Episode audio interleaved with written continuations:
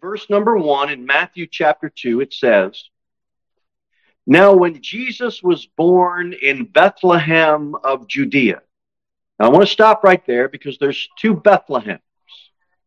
In the Old Testament, it was prophesied. You don't have to turn there, but Micah 5 2 says, But thou, Bethlehem Ephratah, that's the Bethlehem we're talking about. Though thou be little among the thousands of Judah, yet out of thee shall he come forth unto me that is to be ruler in Israel, whose goings forth have been from of old, from everlasting. That's a prophecy from the Old Testament pointing to the Lord Jesus Christ to a very specific Bethlehem that he will be born in. It's the same Bethlehem where David was born. In Luke 2 4, it says this And Joseph also went up from Galilee out of the city of Nazareth unto Judea, unto the city of David, which is called Bethlehem. So, in your mind, get, get in your mind, you've got two Bethlehems. Jesus was born in Bethlehem Ephratah, and it's referred to as city of David in Luke chapter 2. It's also referred to what we see in Matthew chapter 2. Look at verse number 6. And thou Bethlehem in the land of Judah. See that? You've got three different ways this specific Bethlehem is titled in our Bible Bethlehem Ephratah, the city of David, and also in, in, in, in verse number six, in the land of Judah. You don't have to turn there, but in Genesis 35, it says, And Rachel died and was buried in the way to Ephrath, which is Bethlehem. So on her way, Rachel was on her way to Bethlehem. We're going to talk a little bit more about this tonight. And that is called Ephrath. That's four different ways it's titled in our Bible. It's the birthplace of Jesus Christ, Bethlehem Ephratah. It's referenced as the city of David in Luke 2. It's referenced as Judah in Matthew 2. It's referenced in Genesis 35 as Ephrath. They're all the same place, just referenced in different ways. The other Bethlehem is in the north territory of Zebulun, and that's known as the Bethlehem of Galilee. They are two separate and distinct towns. The prophet, the prophet Micah gives us the very specific town where Jesus was born. Okay, so we got that. Now, next part, look at this. It says, In the days of Herod the king, behold, there came wise men from the east of Jerusalem, saying, Where is he that is born king of the Jews? Now, I want you to look down at your Bible because when you see in verse number one, Herod the king, notice that the K is a lower case K. Look at verse number two, where it says, He that is born king of the Jews. You want to make sure you look down at verse number two. You want to make sure your Bible has a capital K for King Jesus. Why is that important? In manuscripts, you have two basic types of manuscripts. You have majuscules, which come in two different forms block form, all capital letters, or rounded form, all capital letters. That's called a majuscule uncial. They come in all capitals. You have what now you have a minuscule. That is the vast majority of manuscripts, and they are lowercase. So what do you do when you're translating? It's not like you have a complete Bible when you collect these. You don't have a complete Bible in all minuscules. You're gathering manuscripts and you're putting them together, and you have some all capital letter ones and you have some all lowercase ones. So why is that important? Well, that's important because translators are given liberty as to what to capitalize and what not to capitalize. Now, let me ask you a question. If you, as a translator and as a born again believer, were given the task to translate, who would you give the capital K to? I'd give it to King Jesus. I'm sure you would agree too. I'd give the lowercase k to Herod. You know what the ESV does? Gives Jesus the lowercase k. You know what the NIV does? Gives Jesus the lowercase k and gives Herod the capital K. You say, my Bible don't have it right. Well, grab a King James Bible on your way out. We'd be glad to give, we'd be glad to gift you one. you want to make sure you've got the right Bible that's got the K's. When given liberty, give the preeminence to the Lord Jesus Christ. Uh, let's keep reading. Verse, well, okay, we're still in verse number one. Behold, there came three kings from Orient Ar. but it, it doesn't say that. That's what the song says. There came wise men from the east to Jerusalem. And there's no mention of them being three in number either. And they weren't Orientals. Well, they came from the east. China's 4,000 miles east. You couldn't make the trip by foot, by donkey, by camel, or by train, or by car. You couldn't make the trip. We'll say that's the, the Orient. That's just the term that they use for Europe. That's that's north. I'm telling you, you got to filter these songs through the Bible. You can't just take them at face value because they got a nice melody to them. Matthew chapter 2, verse number 2, Bible says, saying, Where is he that is born king of the Jews? For we have seen his star in the east and are come to worship him. Now we're going to park here for this Bethlehem's star because it's important and I want you to try to take away something to chew on this morning. Go to Genesis chapter number one. And then, the other hand, get Job 38. Genesis chapter number one and Job chapter number 38. Keep your finger in Job 38. We're going to go to Genesis 1 first. Watch what it says in Genesis 1, verse number 3. Everybody's up to speed. This is the creation account. And God said, Let there be light, and there was light. Look at verse 6. And God said, Let there be a firmament in the midst of the waters, and let it divide the waters from the waters. What's God doing? He's creating. Look at verse number nine. And God said, Let the waters under the heaven be gathered together unto one place, and let the dry land appear. And it was so. And God called the dry land earth. He didn't call the planet earth. You know what he called earth? The dry land. So these people trying to come up with different renderings of what the planet Earth looks like, that you can't, the Messiah isn't figured out by a meme of verses taken out of its contextual, uh, out of its context. What does God call the earth? Dry land. That would mean the earth is not, well, keep reading. And the gathering together of the waters called he seas, and God said that it was good. Why is that important? That's going to be important because we're going to go to Job 38 in a minute. But what do you've got? You have seas that were created by God that he doesn't call the earth. He calls the dry land what? Earth. He calls the seas that he created, those waters, he calls what? The seas. He separates them out. Now, we're going to come back to that when we get to Job. But go down to verse number 14.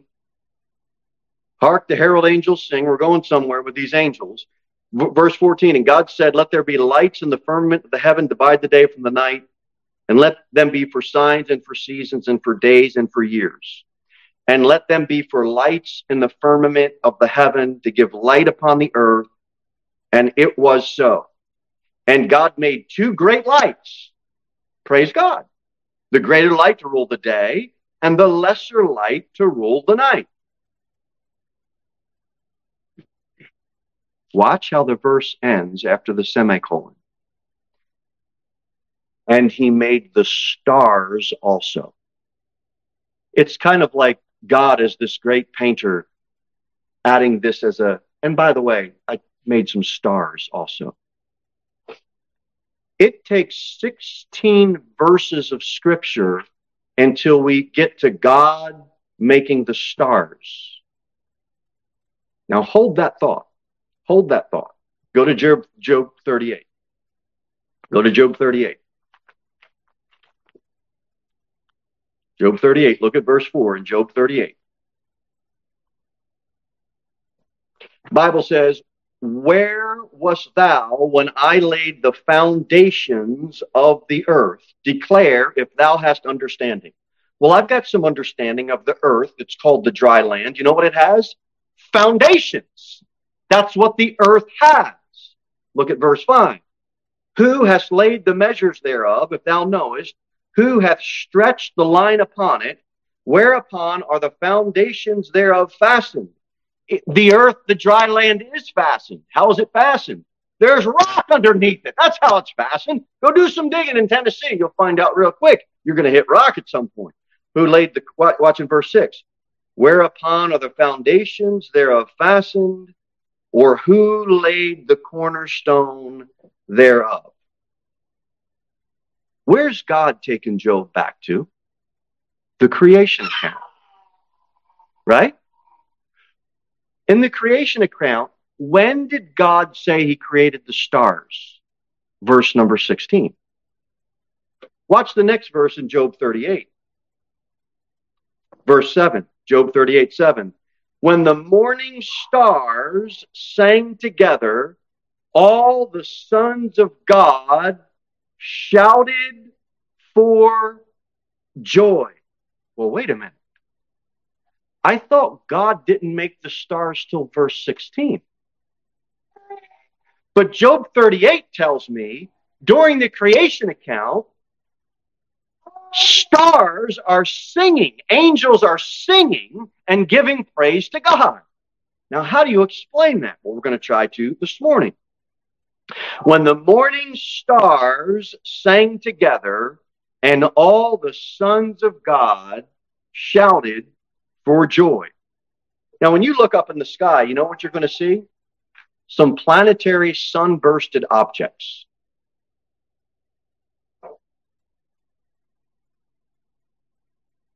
And you're going to say they're little suns, they're stars. If you were to go to Hollywood, California, and you would take a walk on their walk of fame, you would look down and you know what you would see? Pictures of stars. And then within that star, you would have a person's name. Right? And they, they got all they got all the idols that they want to uh, pay tribute to. What are those stars in reference to? People. This is why we have movie stars. This is why we have sports stars. This is why we have Broadway stars. Hollywood Walk of Fame is a neighborhood in what city in California? It be the city of Los Angeles, which means the angels. They call that the city of angels. And you know what the stars are referred to? Those ain't they're referred to as people. As people. So down here on earth, everybody understands two things when you're talking about carnal people down here living on the earth. We know two things. We can look up and we can see a sunbursted planetary object, and we can say that's a star. And then we can look at people and we could say, oh, that person is a star. You know where they got that idea? I believe they got it from the from the Bible. Because I believe we've got both right here in our Bible. Now, this is all going to make sense uh, concerning the birth of Christ. But look at Job 38 when it says, Where was thou when I laid the foundations of the earth? When the morning stars sang together and all of the sons of God shouted for joy you have stars singing in Genesis chapter number one, and they are not celestial objects. They are angels. And those angels show up before verse 16. Matter of fact, Job 38 tells us they show up before Genesis 1, verse 2. And they're shouting for joy as God is creating. He said, I don't believe that. You believe in angels? Yes. Well, there they are. They're right in there. Now go back to Matthew 2 because we need to tie this into Matthew 2. This is important to lay down that foundation in Genesis 1 and Job 38 Because in Matthew 2, watch what it says. We'll read some verses here. When Herod the king had heard these things, he was troubled, and all Jerusalem with him. Now, in verse 2, you see where it says, For we have seen his star in the east? Why would Herod be troubled if all he has to do is look up and see a planetary sunbursted star that hangs down low and then the bottom and it's shaped like a cross? Why would he be troubled? He would see it. Look at verse 4. And when he had gathered all the chief priests and the scribes of the people together, he demanded of them where Christ should be born. Herod, why would you have to demand anything from anybody? All you got to do is look up and see that star. Look at verse number five. And they said unto him in Bethlehem of, uh, of Judea, for thus it is written by the prophet. And now Bethlehem in the land of Judah, art not the least among the princes of Judah, for out of thee shall come a governor that shall rule my people Israel. Then Herod, when he had privily called the wise men, inquired of them diligently what time the star appeared. Well, Herod, it shouldn't be that hard. All you've got to do is look up into the sky. If that's a planetary sunburst object. Or what if it was an angel that appeared to them and not Herod?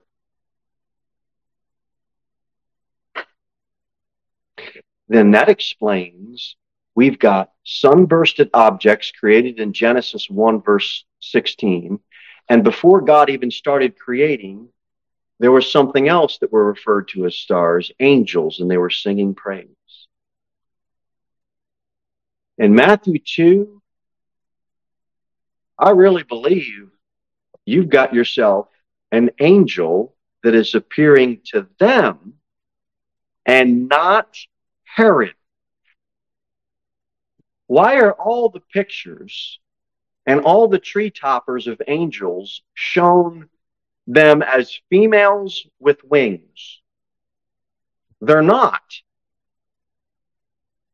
And people say, well, angels aren't women, they're men. No, they're not men either. I'm a man.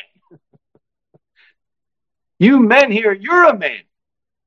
But you know what you've got? When an angel makes an appearance to mankind, that angel appears as a man. The angel is not a man. But when that angel makes an appearance, it's an angel. But when that angel makes an appearance to man, that angel appears as a man. So we get some understanding of that. Everybody knows what a sword is? You take a sword, and Peter wanted to cut off Malchus's ear. Well, everybody took he took his sword out and went, you know, like that. I don't think he did.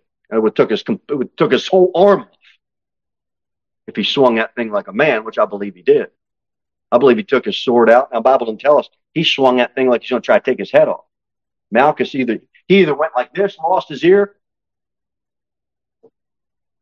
You believe in a sword, a real sword? I go to Hebrews. I know you know this verse, but let's look at it together anyway. Hebrews 4. Hebrews chapter 4 it is. Hebrews chapter number 4. Look at verse number 12. Bible says, For the word of God is quick and powerful and sharper than any what? Two-edged sword. Go to Revelation chapter number 1. If you believe that a sword can be something you can take someone's ear off with, a physical sword. And yet we can go to the Bible and see that the Word of God is a sword.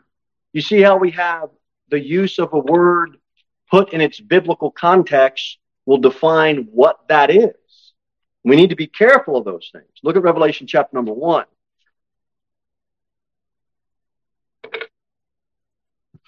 Verse number 16, he had in his right hand seven stars. And out of his mouth went a sharp, two-edged sword. You think God's spitting out planetary sunbursted objects? And do you think it's a sword like Malchus, like Peter used to take off Malchus' ear? Now you got the word of God right there. That's what that is. Well, what about what about what about those stars? What about those stars?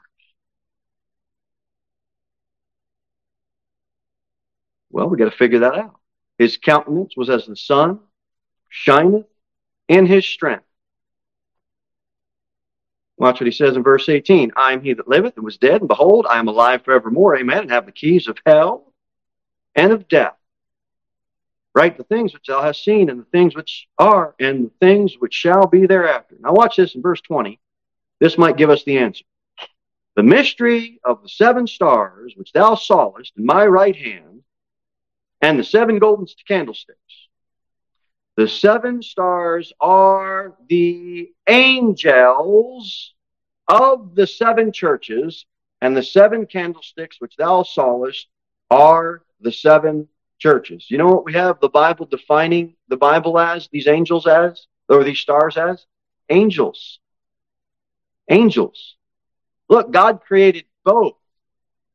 And just because you might have some Pentecostal groups or, or some, you know, groups that are just way out there that make a bigger deal out of angels that they need to make out of them, you can't not talk about this stuff if it's in the Bible. Now, this is going to be important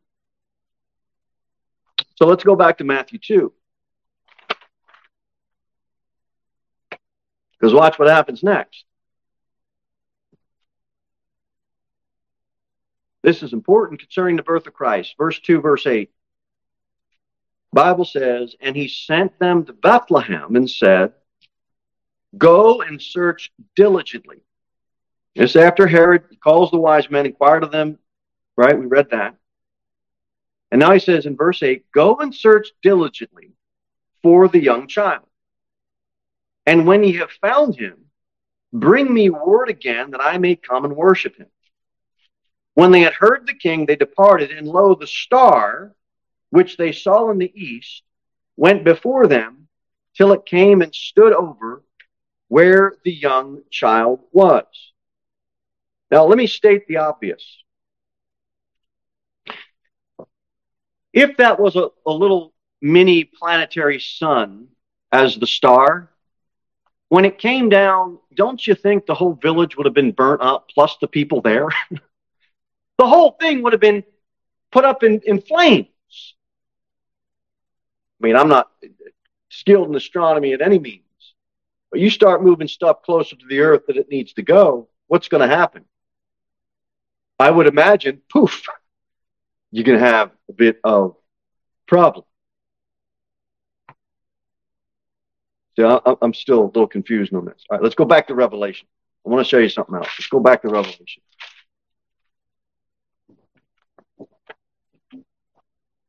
Revelation. Every time you see a star, it does not have to mean a planetary object. Look at verse number nine, or, or, Revelation 9, rather, verse number one. Watch what it says. And the fifth angel sounded, and I saw a star fall from heaven unto the earth. You say, well, that could just be some type of meteor just falling to the earth. Really? Watch what it says. And to him was given the key of the bottomless pit. And he opened the bottomless pit. How are you going to give a key to a celestial object? You're not going to give a key to a celestial object. But if that star is an angel, guess what you can that angel's got arms. That angel is appearing as a man. You can give that angel. You can give that angel a key.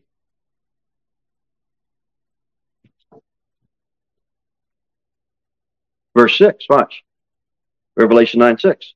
And in those days, men shall seek death and shall not find it. Well, I got news for you. You're not going to have to seek death if that's a real sun or a little star coming down. You're going to be toast. It's going to burn you up. You're going to be burned up. It's in Matthew 24. It says you're going to endure to the end. Any, uh, any flesh be saved? How are you going to endure to the end if you got a star that comes down and burns everyone up? You're not. Not going to fit in the context of that verse either. Revelation 9, you don't have a ball of fire, you got an angel. And what does this angel do in Matthew 2? Watch what the angel does in Matthew 2.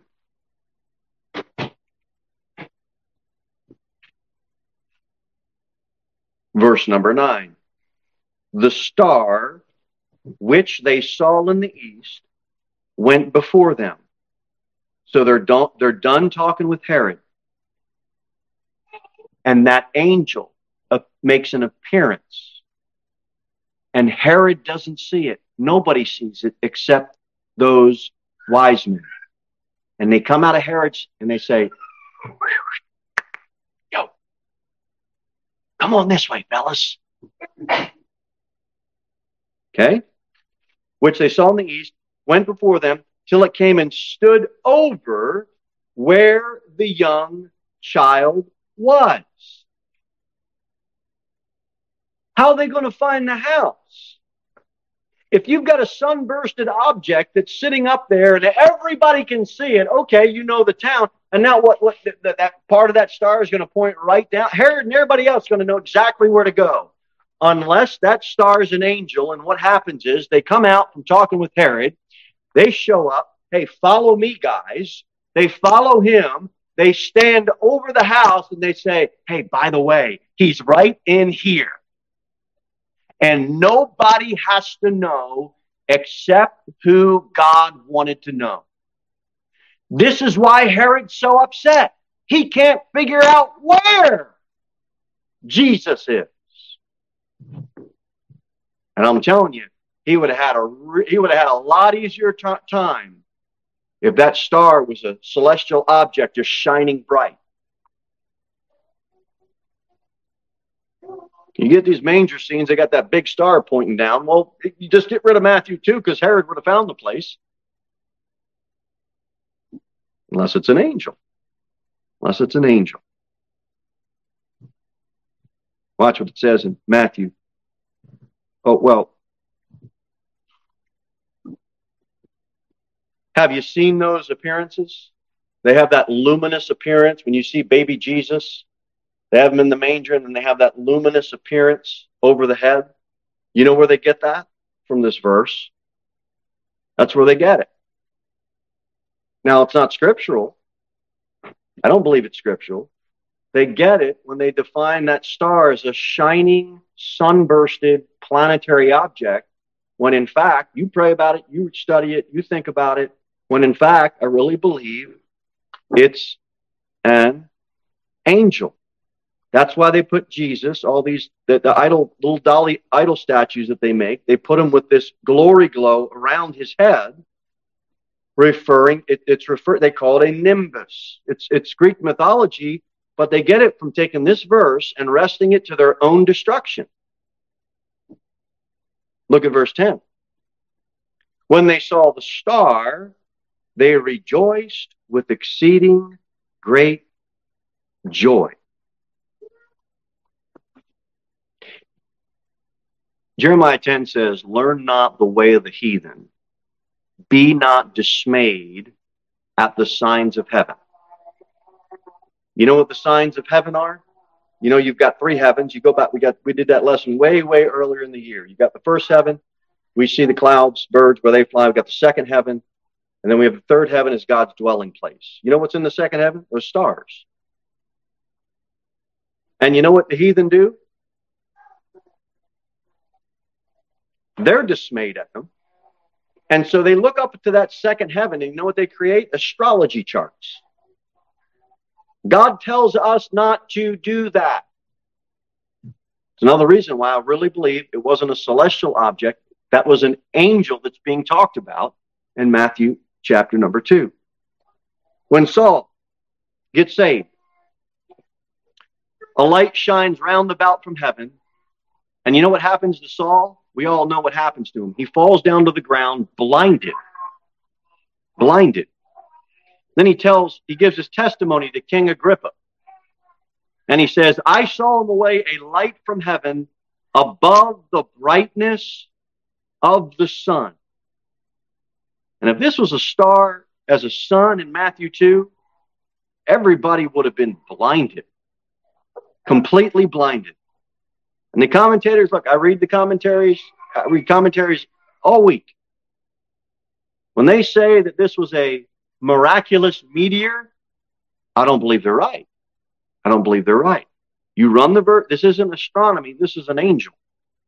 And you run the verses in, in Genesis 1, contrast it with Job 38, you look at Revelation 1, look at Revelation 9, you can see how God has both.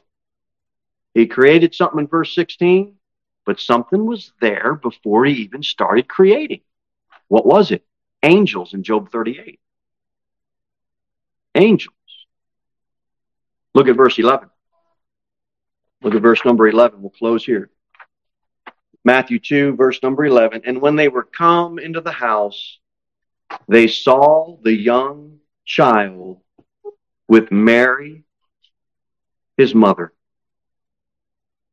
and fell down and worshiped him. And when they had opened their treasures, they presented unto him gifts, gold, and frankincense, and myrrh. One of the brothers was telling me this morning people are trying to find out which churches are open because it's December 25th today. What church would even consider closing? It's Sunday. It's the first day of the week. Aren't we supposed to gather? Well, I can't. I have my gold and my frankincense and my myrrh to open. Wait, I thought it was Jesus' birthday, except it's not, but I'm going to get stuff and I'm not going to give anything to him. What did he get? You know who they're worshiping? Him. That's what the Bible says in Matthew 2:11. Mary and his mother, they fell, they fell down and they worshiped him. They're not worshiping Mary. They're not worshiping the angel. People make too big of a thing about angels. Why? Because they want something else to worship. It can't be just Jesus Christ and Him crucified. It has to be something else. They're not worshiping Mary.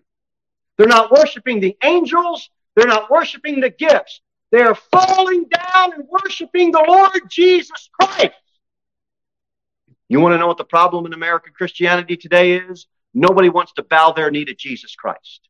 They want to fight and bicker about everything that they're finding on everybody that they can find, but they won't bow down and worship the Christ. You want to grow in the Lord? Worship Him. You want to get more spiritually grounded? Worship Him. Don't follow a man. Don't follow me. You don't agree with what I said about the stars and the angel? Fine. Throw it out the window. But stick with the book.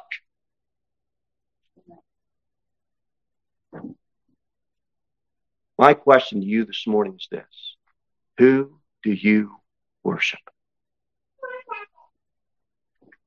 I don't worship materialism. Let God check your credit card. Ask God to search your heart and your bank, your bank statements.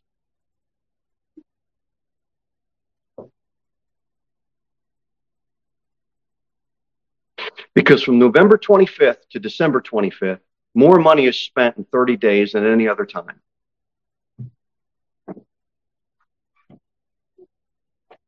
And most people come into a church house and they think that the offering plate being passed or the or the uh, or the offering box in the back is some type of voodoo. They get too close to it, it's going to like zap them and they're going to die. Why don't you feel that way when you give AMC $100 on a Saturday to watch some movie that's straight out of the pits of hell? You pay Spectrum Internet $60 a month. You pay some cable company a bunch of money every month to filter in junk. I'm not trying to be, I'm not trying to be, you can't do anything. I'm trying to get you to see that you do a lot of things. And where does the one that you say you love and worship fit in? That's what I'm asking you. They fell down and they worshiped Jesus Christ. You know what we want to do here? Worship Jesus Christ. Worship Him. What did He get from you this morning?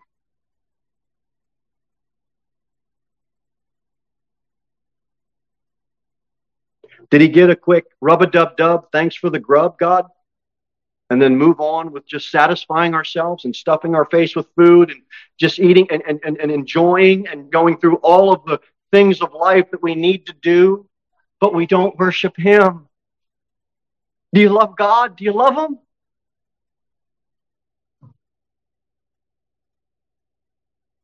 Today, like we talked about in the Lord's Supper, I'm asking you every moment.